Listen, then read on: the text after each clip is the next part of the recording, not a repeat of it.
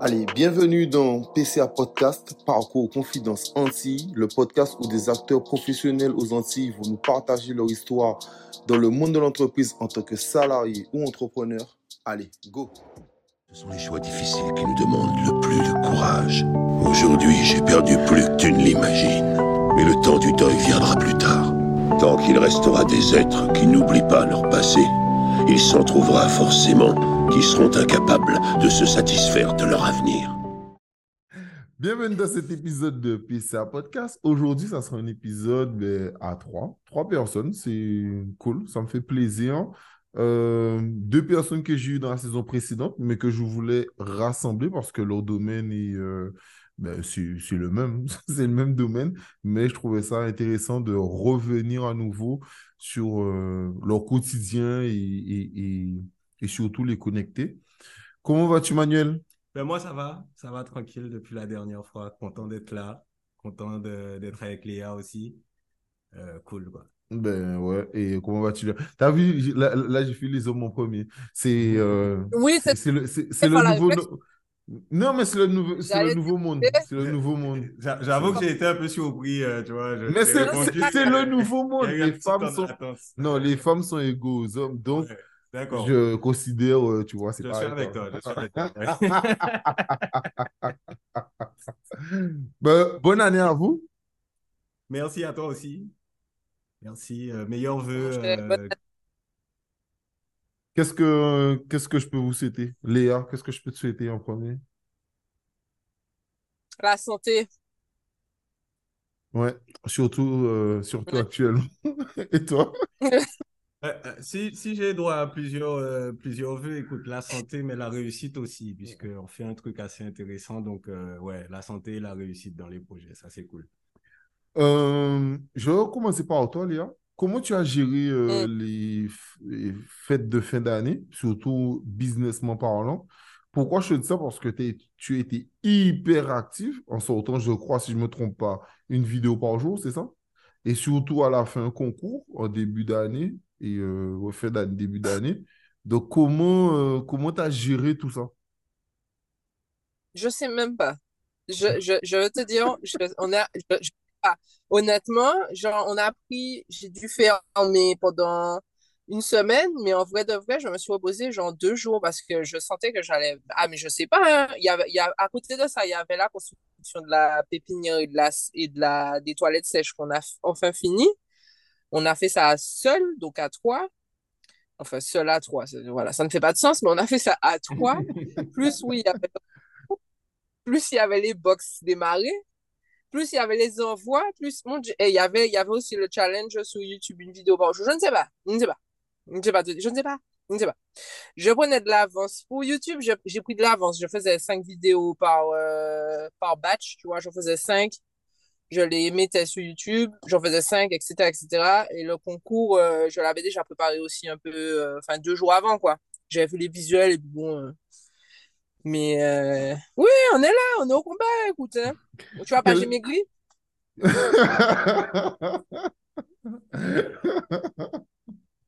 Moi, je répondrai pas. On parle jamais de poids à une femme. Alors, ni de poids, ni d'âge. Ça, c'est un conseil que je donne à tous les hommes qui écoutent ce podcast. Et quels ont été les retours sur tout ça par rapport aux gens qui te suivent?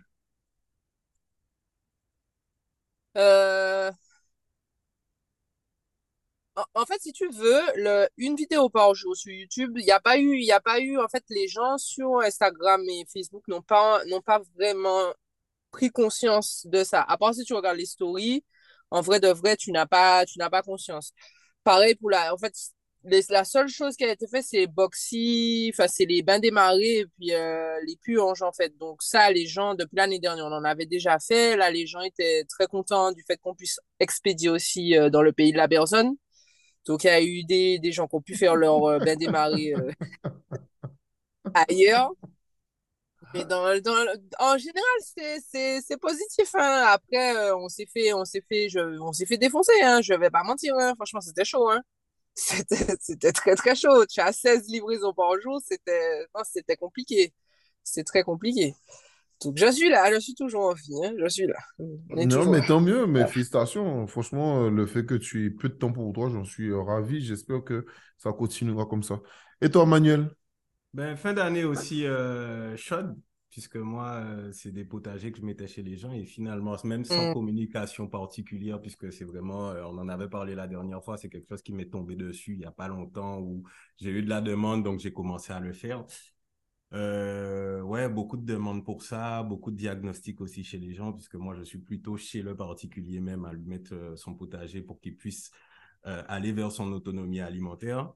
Donc beaucoup de boulot aussi à ce niveau-là, pas mal de commandes aussi ce mois-ci. Donc c'est cool. Après, il a fallu vraiment tout organiser puisque c'est quelque chose, comme je te dis, hein, c'est une demande qui m'est arrivée comme ça. J'ai pris et après, maintenant, on s'organise pour pouvoir rentabiliser un maximum, pour pouvoir donner le meilleur produit possible aux personnes. Donc, ouais, du boulot, il y en a, mais ça fait plaisir.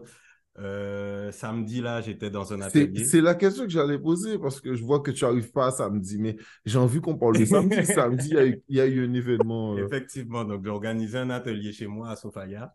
Donc, il s'est très bien passé malgré la pluie. On a entre deux accalmies, on a pu faire des choses dans le jardin. Les participants étaient super contents. Ils ne sont pas repartis les mains vides, ils sont repartis avec des paniers pleins.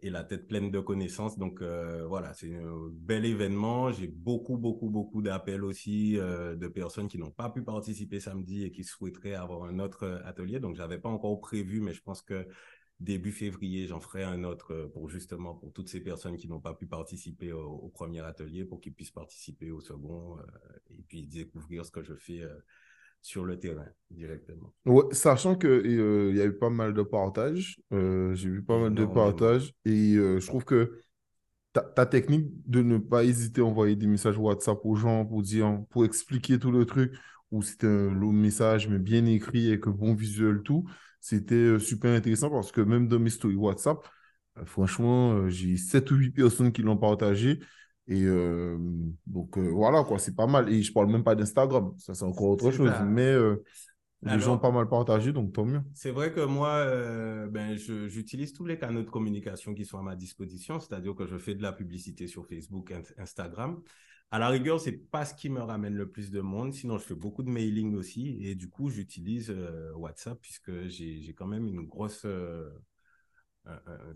liste de contacts sur mon téléphone. Je crois que je suis à près de 1200 contacts sur mon téléphone, donc autant les utiliser, quoi.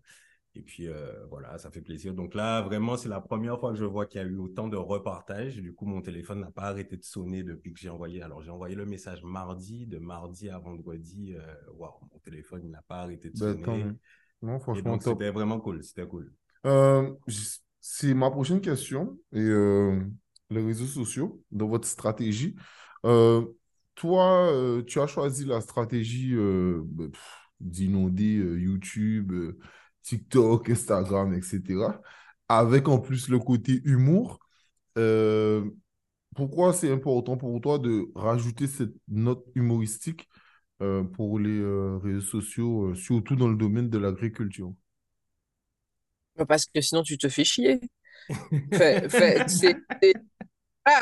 C'est pas, mais moi je vois des fois des vidéos passer sur YouTube, surtout c'est compliqué, hein. Enfin, après c'est encore une plateforme que moi j'essaye de comprendre et de dompter pour vraiment arriver à mes fins, parce qu'il y a une fin, hein. Je fais pas ça pour rien non plus, hein. Il y a une fin financière, il y a une stratégie derrière, mais enfin c'est très long. Enfin, même sur Instagram, tu vois, t'as des contenus, il y a des règles à respecter si tu veux que ta vidéo soit propulsée par l'algorithme et fonctionne. Il ne faut pas que les gens décrochent au bout d'un certain moment. Donc, c'est par exemple, toutes les 2 secondes, tu dois changer d'angle, tu vois, parce que sinon, le cerveau humain, il décroche. Au bout d'un moment, normalement, tu le sens. Il y a un truc naturel qui fait que tu vas te dire « Ouais, bon, c'est trop long, je passe à autre chose. » On est dans cette tendance où il faut que ça soit intéressant, il faut que ça soit catchy. Il ne faut pas oublier qu'Instagram, c'est une plateforme de divertissement, hein, ce n'est pas une plateforme informative.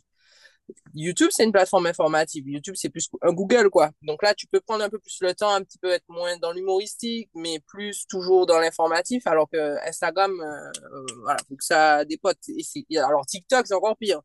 TikTok, des deux premières secondes, ça n'a pas fonctionné, c'est mort, tu vois, ta vidéo, elle flippe. Donc, non, pour moi, c'était important. Hein. Sinon, c'est non, pas... Non, mais tu sais, je te rejoins énormément. Et d'ailleurs, YouTube, là, actuellement, veut tellement pousser les shorts qu'ils ont démonétisé les vidéos où on parlait, où il y avait un gros mot. Et ce qui est marrant, c'est qu'ils ont fait ça seulement pour les vidéos, pas les shorts. C'est-à-dire, les shorts, tu peux insulter, on ne démonétise pas. Mais par contre, les vidéos, oui. Donc, on voit quand même YouTube tourne vers ce truc où les vidéos hyper courtes. Donc, voilà. Et toi, Manuel, tu as le côté beaucoup plus explicatif. Ouais. Donc, là, après, ça va aussi avec ma personnalité, hein, puisque effectivement, comme je dis, hein, quand je me suis lancé, j'ai regardé un petit peu ce qui se faisait déjà, dont les Jardins de Nini. J'ai trouvé sympa le côté humoristique, etc. Mais je ne me voyais pas faire forcément de l'humour comme ça. Alors, j'ai plein d'amis et surtout des femmes qui m'ont dit « Ouais, mais Manu, tu fais du sport et tout ça, fais des vidéos torse nu, ça va attirer du monde, ça va rendre les choses sexy. Ah » On verra. C'est pas dit que je le fasse pas un jour.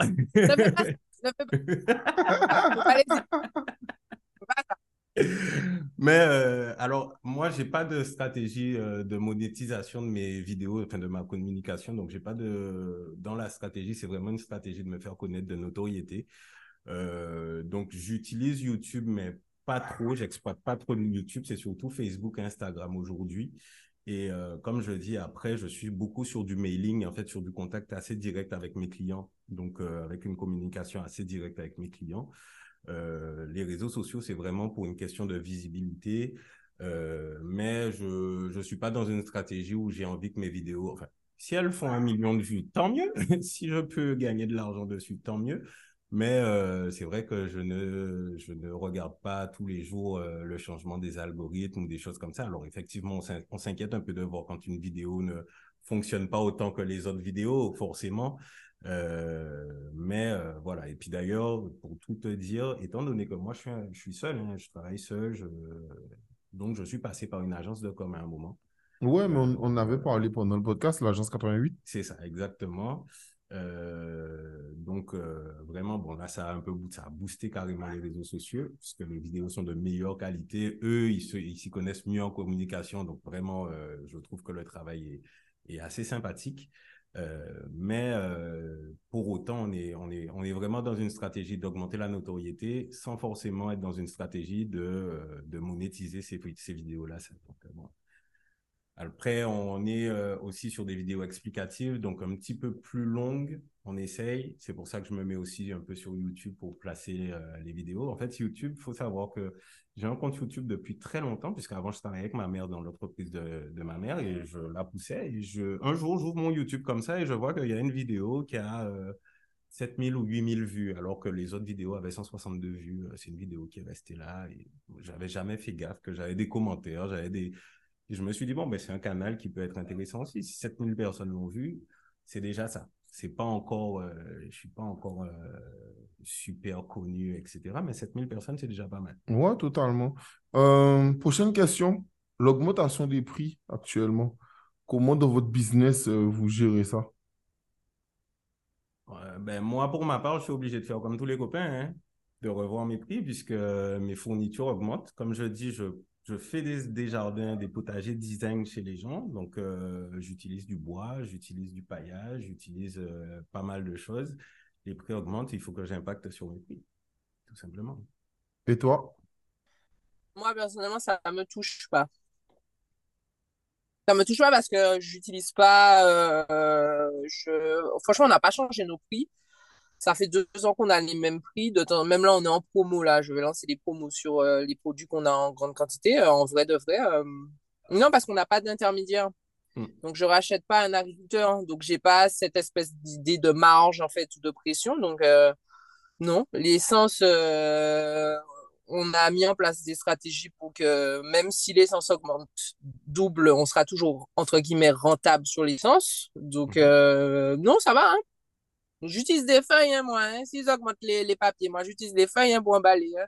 Moi, je n'ai pas le problème. Hein. Ils peuvent me plaquer en Ukraine. J'ai plein de feuilles. Il n'y a pas de souci. Je suis tranquille. Non, mais tant mieux. Mais d'ailleurs, est-ce que pour vous deux, c'est un avantage, toujours dans cet esprit d'augmentation de prix, est-ce que ça devient de plus en plus un avantage de votre business, les augmentations des prix de l'import? Étant donné qu'Altia, à l'époque, importait, les produits importés coûtaient largement moins cher que les produits locaux, est-ce qu'aujourd'hui, pour vous, c'est un avantage dans votre business? Moi, oui. Moi, oui, parce que du coup, ça me donne un argument de vente pour pouvoir installer le potager chez les gens. Donc, au lieu d'aller se déplacer, payer combien d'argent pour acheter une nourriture dont ils ne connaissent pas la qualité, dont ils ne connaissent pas comment elle a été produite, les gens sont plus ouverts à se dire, bon, ben, je vais payer le prix pour avoir un potager en plus qui va faire joli dans mon jardin, que mes invités vont aimer venir voir, visiter. Je serais fier de montrer que c'est des produits de mon jardin que je mange. Donc oui, c'est, franchement, ça m'arrange en fait, hein, que les prix de l'import augmentent. Ça m'arrange vraiment. Déjà que j'avais un bon argumentaire, en plus de ça, puisque moi je cultive sans produits chimiques, j'avais déjà un bon argumentaire. On en parlera tout à l'heure sur ça. Mais en plus de ça, ben là, l'aspect économique fait que les gens sont prêts à mettre l'argent qu'il faut pour pouvoir avoir leur potager. Alors qu'ils n'étaient pas forcément prêts à le mettre tout de suite avant, voilà, ils réfléchissaient. Ils hésitaient. Et toi, Léa? Ben c'est pareil, hein, moi, même s'ils pouvaient reconfiner, ce serait encore mieux. Ah ouais, hey, moi, dans l'abus total, quoi. Attends, on peut aller jusqu'au bout, on va jusqu'au bout, hein. Non, mais en vrai, oui, y a, après, les gens ont pris une conscience depuis le Covid que faut arrêter de consommer de l'extérieur, il faut consommer local. Mais bon, s'il faut arriver à toucher le porte-monnaie pour que les gens puissent comprendre ça, après, il y a encore des personnes qui sont ici en local qui abusent sur les prix, hein. Il y a ça aussi, donc ça... Oui. Ouais. Oh. Mais eux aussi... Là aussi. Eux aussi, ils m'arrangent en fait. En vrai de vrai, ceux qui sont en local, moi je vois certaines productions bio, je ne comprends pas pourquoi elles sont aussi chères, même si je suis d'accord que le produit bio, ça peut coûter plus. Ça coûte plus cher que du conventionnel, de manière générale. Quand je vois les prix, c'est abusé, puisque moi aussi, je produis sans produits chimiques. Mais après, est-ce que eux, c'est une vraie question, est-ce qu'eux, ils ne veulent pas placer le prix cher pour placer une qualité ou je ne sais pas, etc. Parce que quand on parle d'agriculture, on parle de plein de choses. C'est-à-dire que...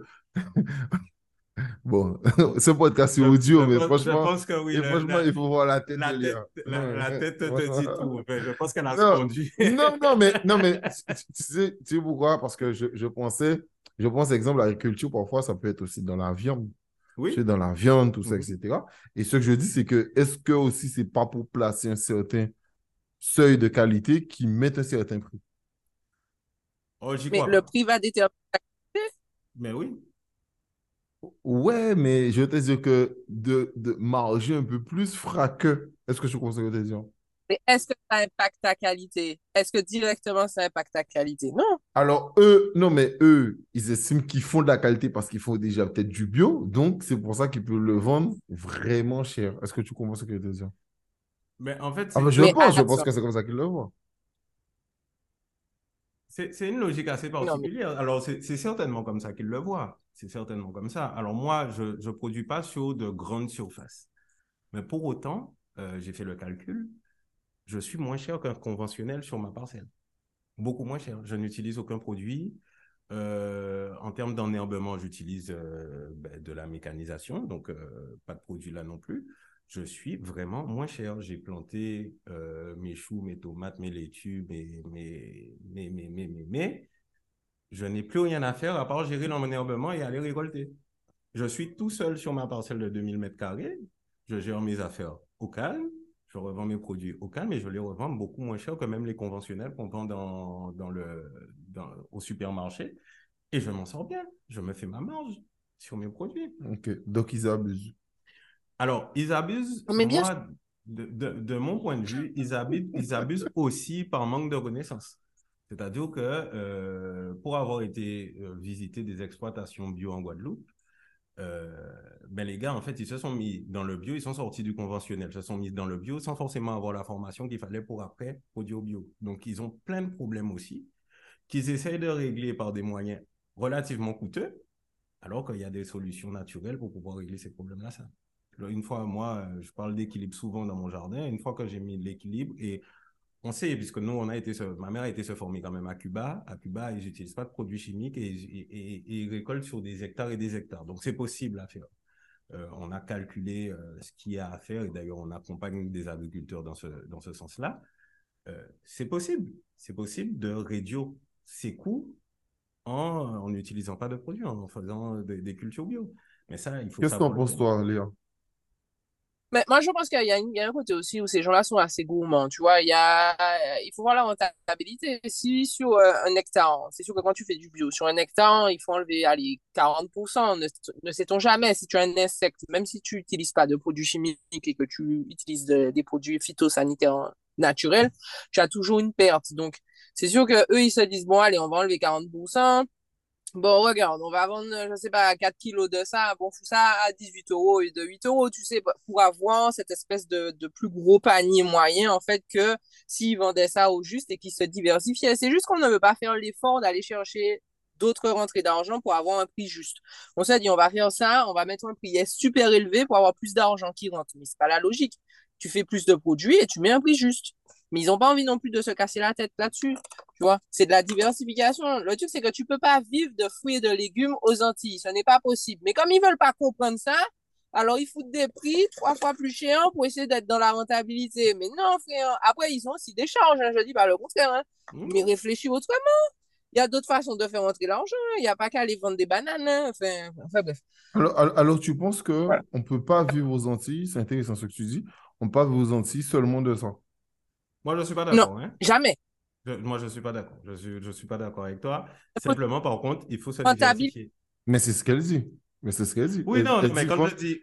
Elle dit simplement vendre ça. Et que pour elle, on doit se diversifier. Alors, c'est ce qu'elle dit. Finalement, vous êtes d'accord. Moi, quand je dis il faut se diversifier, c'est-à-dire que tu ne vas pas faire... Si tu vends que de la banane, tu ne vivras pas que de la banane. Ah, ok, d'accord. Se diversifier dans plusieurs... Dans le jardin même. OK. Dans le jardin même, okay. Il faut pouvoir... Qu'est-ce que tu vends dans ton jardin? Parce que moi, je dis bien fruits et légumes. Fruits et légumes. Oui. Ne me mets pas les plantes médicinales dedans. Hein. Fruits et légumes. Alors tu ne peux pas survivre. Alors, moi, je ne suis pas forcément l'exemple à suivre, puisque moi, je n'ai que, comme je dis, hein, j'ai 2000 mètres carrés et ce n'est pas mon activité principale, la vente de fruits et légumes. D'accord? Donc, moi, je ne suis pas l'exemple à... Par contre, j'ai... Non, mais par contre, moi, je connais des agriculteurs qui vivent de fruits et légumes et qui s'en sortent assez bien, qui s'en sortent bien, tu vois. En bio, tout ça? Pas forcément en bio. Ah, mais on malheureusement, plein de pesticides, etc. Mais avec une production suffisamment diversifiée, justement, pour pouvoir pallier à, justement, ce manque quand tu... Tu penses que c'est qui, genre, les personnes qui ont les primeurs, les trucs comme ça? Alors, ils ont aussi des primeurs, d'ailleurs. C'est des gens, ils vont... Ça ne coûte pas, ça. Là, on parle de grossier au cuit. Moi, je te parle de l'agriculteur que tu vois, qui est en auto-entrepreneur. Je ne parle pas de l'agriculteur qui est soit en GS, je ne sais pas quoi, qui a des primeurs, que tu sais très bien que ces ananas ne viennent pas de Martinique, que Yuka vient du Costa Rica, que les machins viennent d'à côté. C'est pas ceux-là. Ceux-là sont rentables, ils vont à Rungis. C'est pas ceux-là. Moi, je te parle du vrai agriculteur que tu vois qu'il a avec sa bâche chez Toyota qui date des années 20 là, et puis qu'il il trime tous les jours et puis il plante ses camagnocs, sa banane, et puis il va tous les samedis au marché. T'as pas qu'à vivre. Pas t'as qu'à rouler en Mercedes, t'as qu'à rouler dans Toyota. C'est celui-là. Celui-là, moi, c'est pas rentable, je te dis. Moi, elle roule en Toyota, mais elle est neuve, la Toyota. Donc... voilà. On parle pas du même. Non, mais c'est super intéressant. Après, au-delà de ça, même s'il y en a qui s'en sortent, moi, ma question, Manuel, c'est est-ce qu'il y en a tant que ça? Alors, parce que c'est peut-être là où Léa a envie de le relever le point. C'est que, bien sûr, parce que dans tout, si jamais noir ou blanc, il y a toujours des exceptions. Mais est-ce que une exception peut faire une règle? Pas non. Forcément. Alors, c'est vrai qu'il n'y en a pas tant que ça. Et d'ailleurs, ceux qui fonctionnent, c'est souvent des groupements d'agriculteurs, enfin, des gens qui sont en famille et qui fonctionnent avec plusieurs exploitations, etc. Effectivement, celui qui est en auto-entrepreneur... Attention. Voilà. Et puis, ne compte pas les circuits courts. Ne compte pas les circuits courts non plus. Hein. Ben, je compte les circuits courts parce qu'ils passent souvent par des circuits courts. Alors, quant à cela, ça c'est les pires. Les circuits courts, pour moi, c'est la plèbe. C'est pour ça qu'on n'avance pas, parce que c'est des personnes qui vont faire des rachats au niveau des... Pour moi, c'est pas un circuit court, c'est un circuit, point. Il n'y a pas de court. Tu vas racheter à l'agriculteur. Le produit ne vient pas de l'agriculteur directement. Donc, ça veut dire déjà que tu vas demander à l'agriculteur de faire un effort sur son prix. Alors, le gars, c'est pas toi qui est dans le... Je parle justement de personnes qui maîtrisent toute leur chaîne de distribution. Alors, j'en connais, hein, ils sont pas nombreux, mais j'en connais qui maîtrisent toute la chaîne de la production à la distribution. Ce sont des circuits courts, mais ça sort de leur propre champ. Ce sont des exploitants agricoles, donc c'est leur terre. D'accord, ok, on est d'accord. C'est pas celui qui est tout le temps dans le champ, etc. Ils y sont aussi, puisque ce sont des petits... c'est pas des grosses surfaces, ce sont pas des gros trucs, mais ils s'en sortent bien parce qu'ils contrôlent justement toute la chaîne. Ça sort de leur terre et ça arrive dans les mains du client. Voilà. Mais ça, moi, j'appelle pas. Tu sais que ça, c'est pas un circuit court. Pour eux, les circuits courts, quand tu regardes bien la définition d'un circuit court, les circuits courts, c'est les personnes qui forment, ils ont certes des fois, c'est pas tous, hein. Ils ont certes une exploitation agricole, mais ils vont chercher chez Pierre, chez Jacques, chez Patrice, chez Robert, et puis après, ils forment leur panier, puisque c'est de là que viennent les beaux paniers que tout le monde reçoit là, et puis ils assomment les agriculteurs, et eux, ils se permettent de faire des prix qui sont, qui montent au toit, parce qu'ils font une marge. C'est une forme de circuit court. Il y en a qui le font. Hein. J'en connais qui le font. Effectivement, eux, ils s'en sortent très, très bien en assommant les agriculteurs. Ça, je suis tout à fait d'accord avec toi. Je ne parlais pas forcément d'eux. Et effectivement, ils ne sont pas nombreux à avoir justement la logistique et les moyens de pouvoir contrôler tout le business, de la production jusqu'à la distribution. Mais ceux qui arrivent à le faire, en général, ils se sont organisés en groupement, donc en famille, etc., etc. Donc, ça vient de la même terre, c'est à peu près les mêmes parcelles puisque c'est la même famille.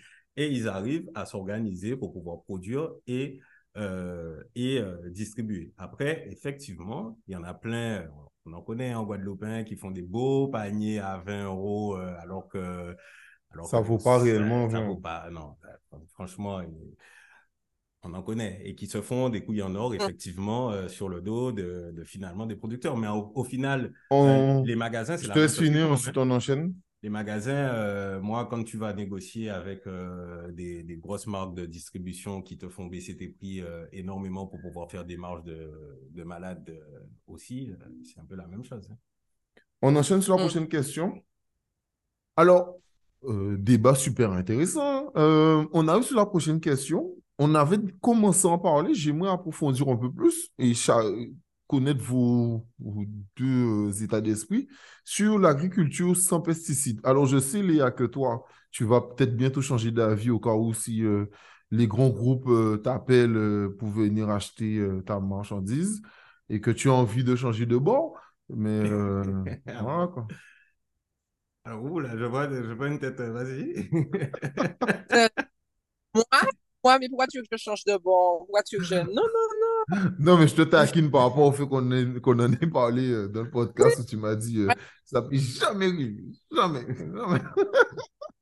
Non, je rigole, mais pourquoi ce côté agriculture sans pesticides?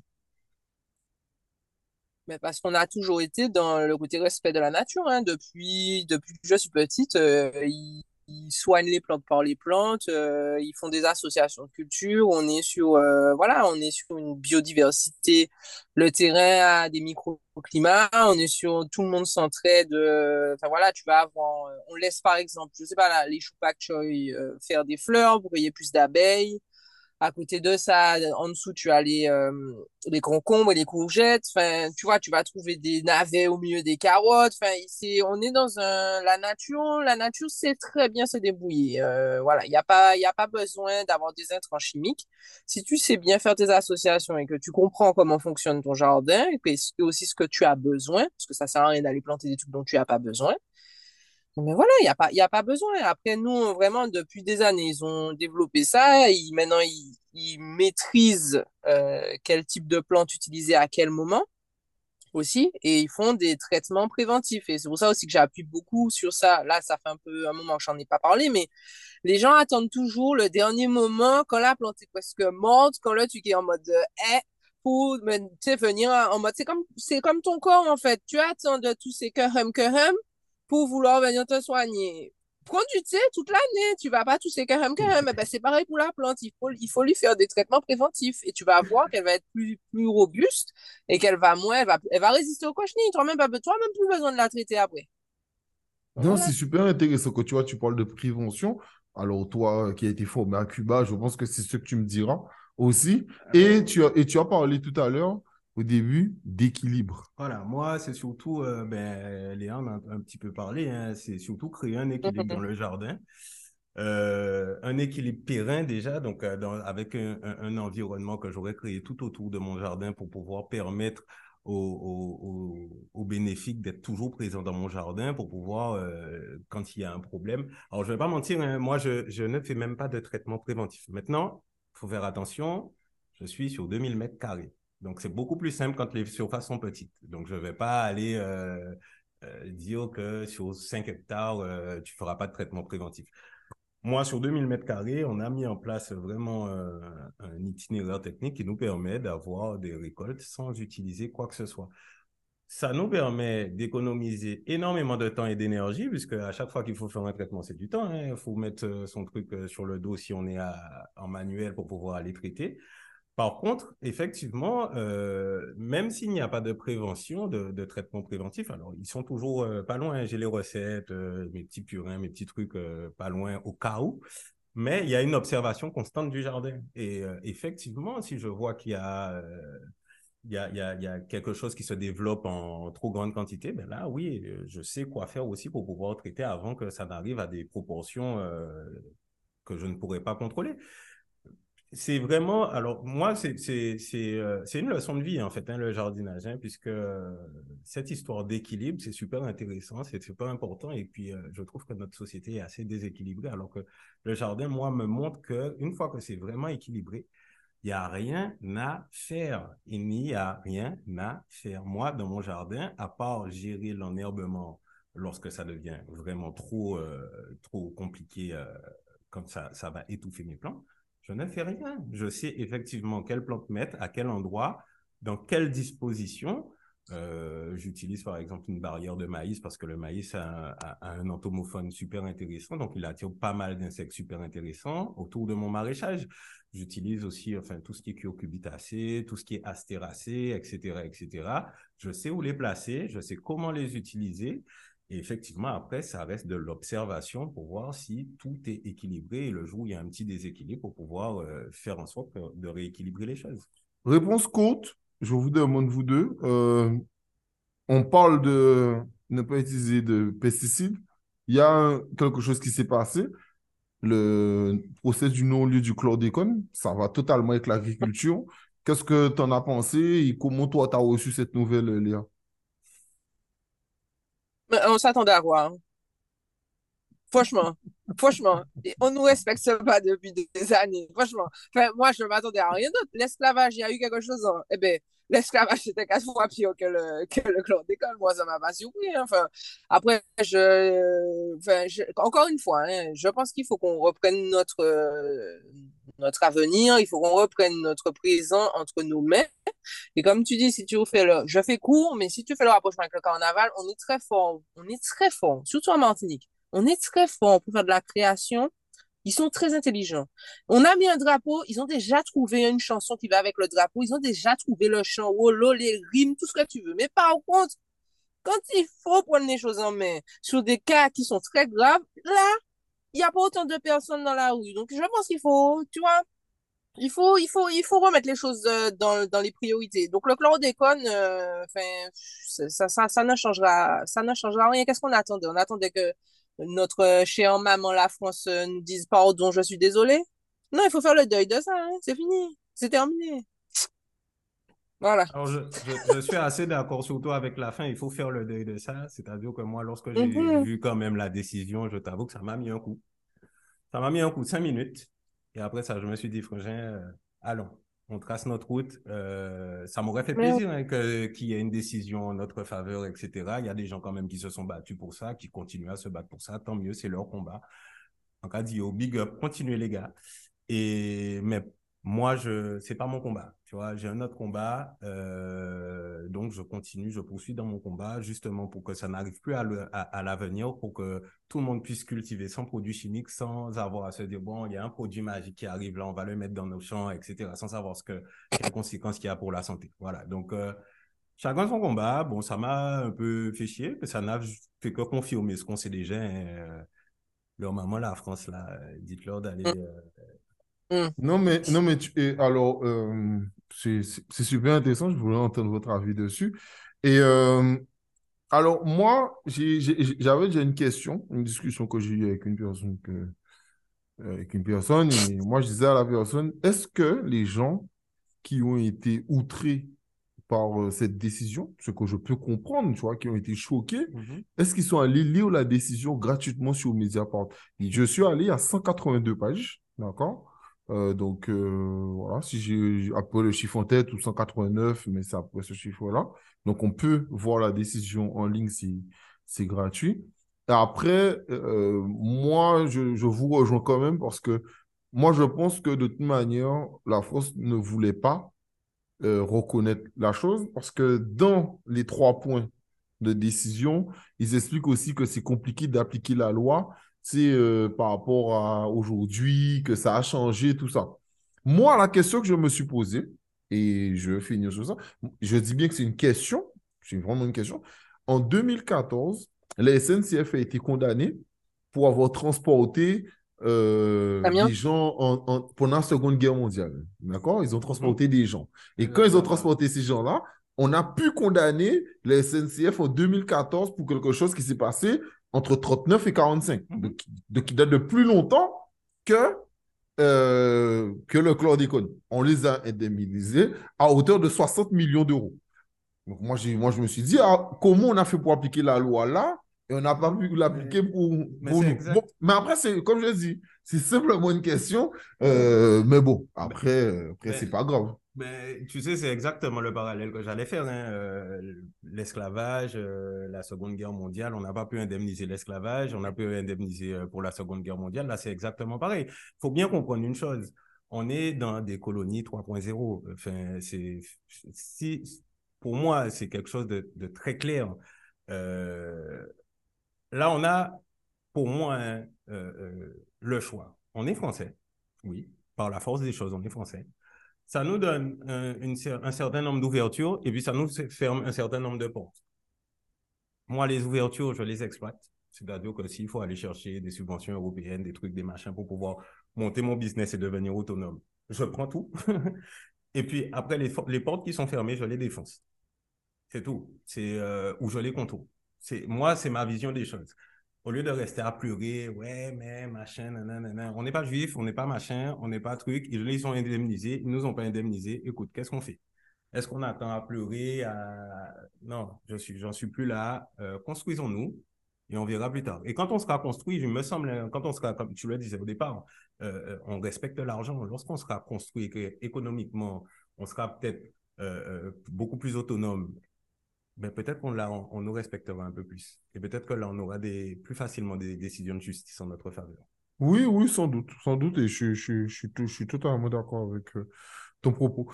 On continue, les 2 dernières questions.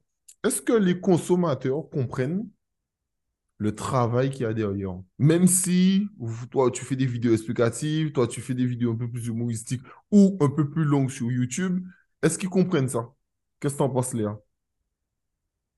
Ah, mais attends, s'ils ont intérêt à comprendre, hein, parce que tu as vu toutes les... Attends, là, toute la sainte journée, je montre l'envers du décor de, voilà, c'est ce qui a été labouré, voilà, il a labouré seul à la main, presque un hectare. Mais tu sais, voir quelque chose sur les réseaux et le vivre, c'est... Enfin, et vraiment le comprendre, pour moi, encore, c'est vraiment... Mais c'est pas pareil. Puis c'est là où je vois qu'ils ont quand même compris, c'est que je n'ai jamais eu de réflexion sur le prix. Je n'ai jamais eu de réflexion sur le pourquoi du comment vous avez machin. Et ça, pour moi, c'est que la communication est bien faite et qu'ils ont bien compris que si ça a ce prix-là, comme on revient sur le fait que le bio soit plus cher, c'est parce qu'on met la main à la pâte et que frère, on a pris du temps derrière aussi à aller planter les carottes, à repiquer les laitues. Ça se fait pas comme ça, un claquement de doigts. Donc oui, on prend le temps qu'il faut pour communiquer. Puis moi, je communique aussi avec chaque personne. Après, il y a une tendance actuelle qui fait que les gens n'ont pas envie d'aller chercher l'information et il se penche sur toi pour, par exemple, en tant que docteur, j'ai beau répéter que frère, faut faire attention avec ça, allez pas aller demander à n'importe qui d'aller vous soigner en fait. C'est extrêmement dangereux. Allez chercher l'information vous-même. Mais on est dans une... C'est inoffensif. Excuse-moi. Non mais c'est chaud. Non, mais c'est surtout, ils pensent que moi, ils pensent que je suis un substitut du docteur. Quand on m'appelle pour faire comme une consultation, je dis, mais excusez-moi, je n'ai pas envie d'aller en prison, en fait. Donc, non, tu vas consulter ton docteur et tu regardes les vidéos. J'ai fait des explications, mais je ne vais pas te donner une posologie cas par cas. Ça ne se fait pas. Et là, tu as des gens qui utilisent ces faiblesses-là et qui font le plein d'argent. Je ne nommerai personne, hein, mais il y a des gens qui font beaucoup d'argent sur ça. Donc, là aussi, on est dans autre chose. Voilà. Non, et toi? Alors, est-ce que les consommateurs comprennent ça? Alors, je pense que ceux qui viennent, exemple samedi, qui sont venus samedi dans ta masterclass ou je sais pas, ton atelier, voilà, eux, ils le comprennent, ils sont venus le vivre, mais ceux derrière. Alors, moi, pas forcément. Alors, disons qu'on est dans une vague qui ils tendent à comprendre. Ils commencent à comprendre un petit peu, mais moi, je trouve que pas forcément. Moi, quand les premiers jardins que j'ai fait, lorsque j'ai donné le prix, c'est vrai que les gens m'ont dit waouh. Wow. Et puis, quand tu leur expliques oui, bon, ben d'accord, ok, ça a ce prix-là. Maintenant, vous dépensez combien dans les magasins pour vous nourrir en fruits et légumes? Tu leur donnes le panier moyen de fruits et légumes et que tu leur dis, ben, regardez, ça, par mois, vous aurez tant de fruits et de légumes que vous n'aurez pas à aller acheter ailleurs. Ils se rendent compte à un moment que c'est vite rentabilisé. Mais sur le coup, wow. Et puis quand ils te voient travailler, par contre, décompacter le sol avec ta petite grelinette, etc., ils se disent... Et puis surtout, moi, j'ai mis en place aussi un forfait où ils font avec moi. Donc, quand je leur donne la grelinette et que je leur dis, bon, ben, vas-y, c'est comme ça qu'il faut faire pour décompacter, là, ils comprennent un petit peu le prix. Ils comprennent un petit peu à quoi ça correspond. Mais c'est vrai qu'on est dans une société de consommation où personne ne va chercher l'information. Tu demandais, est-ce que les personnes qui se sont indignées de la décision avaient été voir la décision? Ben non, personne n'a été voir la décision. Je ne pense pas que beaucoup de personnes aient été voir la décision. Ouais, ils ont vu une information passer, ça a fait le buzz, ils ont repartagé, c'est tout. C'est dans cette société-là dans laquelle on est, on s'adapte à cette société-là, donc on a aussi un devoir d'éducation grâce aux moyens qu'on a, donc les réseaux sociaux, etc., pour que ce soit plus fluide, plus facile pour eux de comprendre notre travail et pourquoi on applique ces tarifs-là, c'est pas pour notre travail. Ouais, c'est intéressant. Alors, je vais répondre rapidement au fait que les gens n'aient pas cherché l'information. Alors, tu vois, je ne vais pas dire que ça ne me dérange pas. C'est que je peux comprendre qu'on ne soit pas intéressé par tout, tu vois, et qu'on ne va pas chercher l'information soi-même. Mais pour moi, même si, bon, j'aime pas trop ça, mais pour moi, tu dois quand même aller chercher l'information chez quelqu'un qui va au moins te la chercher. Est-ce que tu as des désirs? C'est-à-dire que parfois, je trouve que quand les gens ne sont pas au courant de certaines choses, je leur dis, mais, tu vois, même si, et comme je dis, tu vois, même si tu n'écoutes pas PCA Podcast pour les actualités ou pour les affaires, etc., va le faire chez quelqu'un d'autre. Tu vois, même si tu ne le fais pas chez moi, fais-le chez quelqu'un d'autre qui te permettra de comprendre un peu mieux le monde et un peu ce qui se passe. Alors, moi, j'irais juste plus loin. Sous par honnêteté, tu vois, c'est tout. On ne peut pas s'intéresser à tout, mais quand on ne connaît pas, on pose des questions, on ouvre ses oreilles, mais on ne donne pas de jugement ferme et définitif en mode ouais, c'est trop cher, ouais, c'est trop ça, c'est pas comme si, c'est pas comme. Tu connais pas, t'as pas été chercher l'info. Pose des questions, mais moi, c'est ce qui me dérange un peu, c'est que la plupart des gens ne vont pas chercher l'information, mais ont un jugement ferme et définitif comme s'ils étaient docteurs en la matière, tu vois. Et ça, c'est un peu dérangeant, moi, je trouve. Dernière question. Après, c'est bon parce que Léa est dans le noir.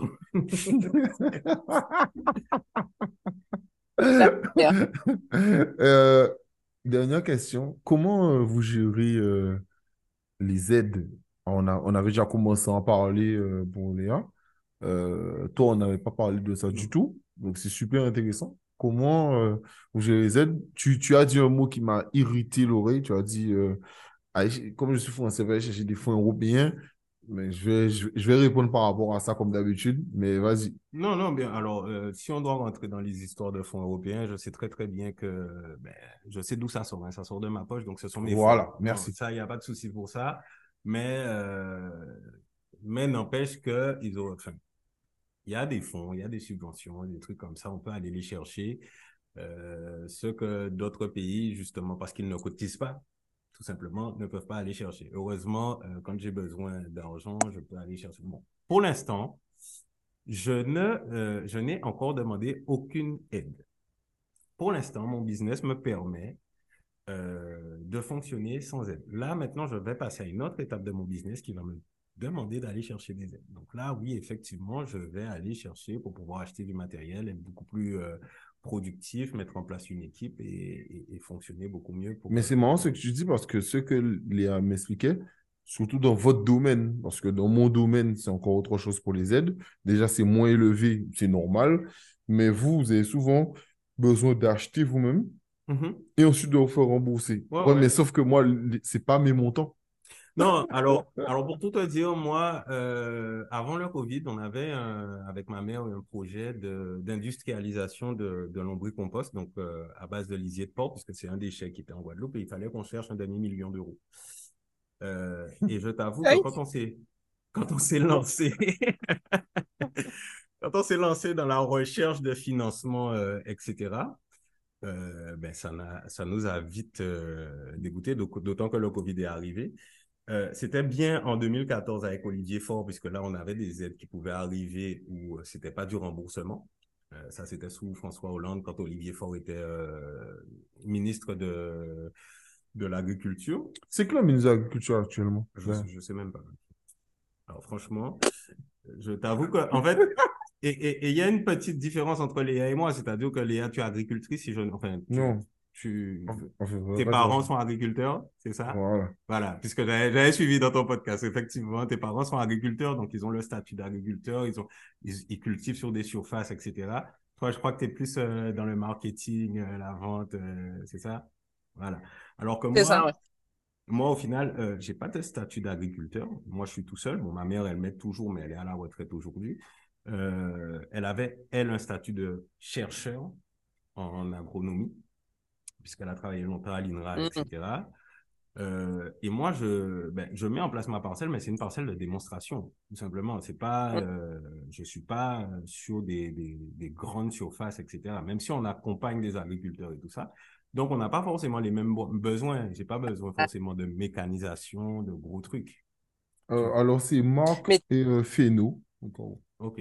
Voilà. Mais tu n'auras pas parce que tu n'es pas sous un code NAF de... Ah. Non. Ah. Non. Ah ouais. Ah. Ouais. Ouais. Ah, voilà. C'est sûr. Hein. Là, c'est ouais. Ouais, tu vas pas sur un code service aménagement paysager ou quelque chose comme ça plutôt que NAF. Voilà. C'est ça. C'est ça. Ouais. Comment... Bah après, non. Il y a d'autres moyens. Oui. J'ai de passer par là. Hein. Ben oui, et comment toi, même si tu as commencé à l'expliquer, comment toi tu as géré ce truc? D'ailleurs, tu expliquais au début du podcast que tu as fait des travaux. Ah oui, mais les travaux viennent de ma poche, mon cher. Pour le moment, je n'ai pas encore utilisé. Je n'ai même pas. Tu te rappelles, on a fait je t'ai dit que là, je suis en train de faire les dossiers pour les subventions. Mon cher, je n'ai toujours pas fini d'avoir les devis. Voilà, tu vois la lenteur ancienne de devis. Voilà, ça fait 6 mois, c'est pas 7 que j'attends encore certains devis. Donc là, c'est pour ça que le YouTube, tu vois, j'attends la YouTube Money.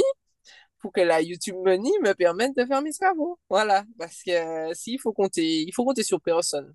Il faut compter sur personne. Si demain, moi, j'ai l'argent, je ne passe même pas par les subventions. C'est trop compliqué. Ou alors je paye quelqu'un pour faire ça, à la rigueur. Mais non, c'est le parcours du combattant. Hein. C'est pour ça qu'on est encore dans un truc précaire. Hein, qu'il y a la majorité des agriculteurs qui n'arrivent toujours pas à avancer. Il faut que tu ailles t'endetter à la banque. Et après ça, il faut que tu ailles t'endetter pour faire le dossier. On ne s'en sort pas. Non, donc, mais non, c'est sûr.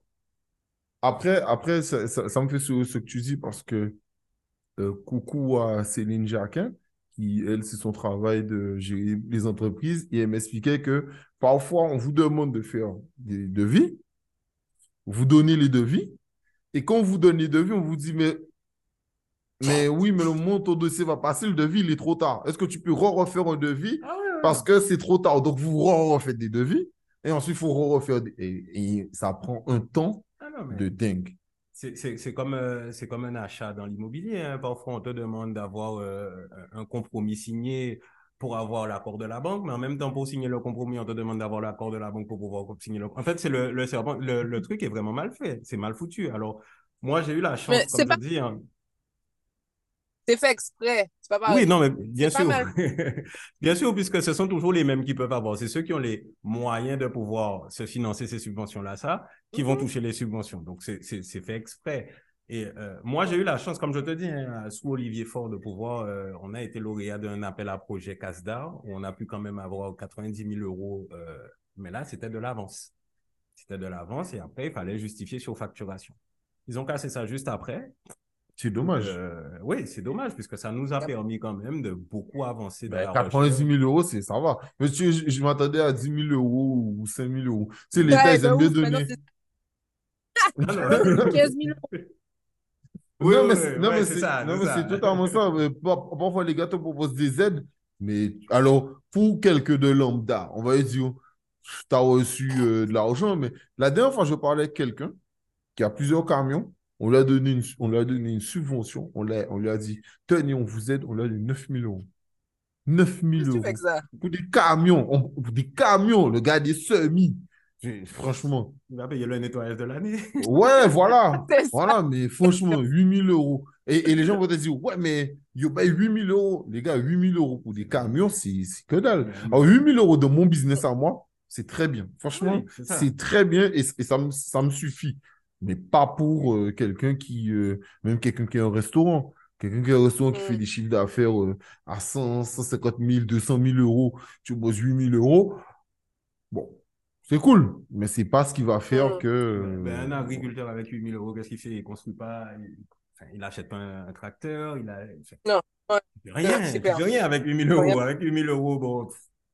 T'achètes peut-être les petits paniers en bois pour pouvoir vendre tes paniers par la suite. Ce que les assembladores, là, les revendeurs, c'est peut-être ça qu'ils font. Mais bon, après, un agriculteur avec 8 000 €, après, on te dit, bon, ben, quand tu as touché 8 000 €, tu as déjà fait un prêt parce qu'il te fallait 20% des 8 000 € pour toucher les 8 000 €. Mais on te demande de faire un montage financier où tu feras un autre prêt avec un apport de 8 000 € qui a été subventionné pour pouvoir machin. Donc, en fait, tu t'endettes sur je ne sais combien de trucs. Sur un business qui, ça reste un business, hein, donc sur des prévisionnels à la base, il suffit qu'il y ait un Covid qui passe par là. Bon, nous, ça nous a aidé le Covid. Mais bon, dans certains business, il suffit qu'il y ait un Covid qui passe par là, qu'il y ait une guerre en Ukraine qui passe par là, ton business se casse la gueule et toi, t'as des dettes. Et en plus de ça, alors tu montes des sociétés à responsabilité limitée justement pour pouvoir te protéger.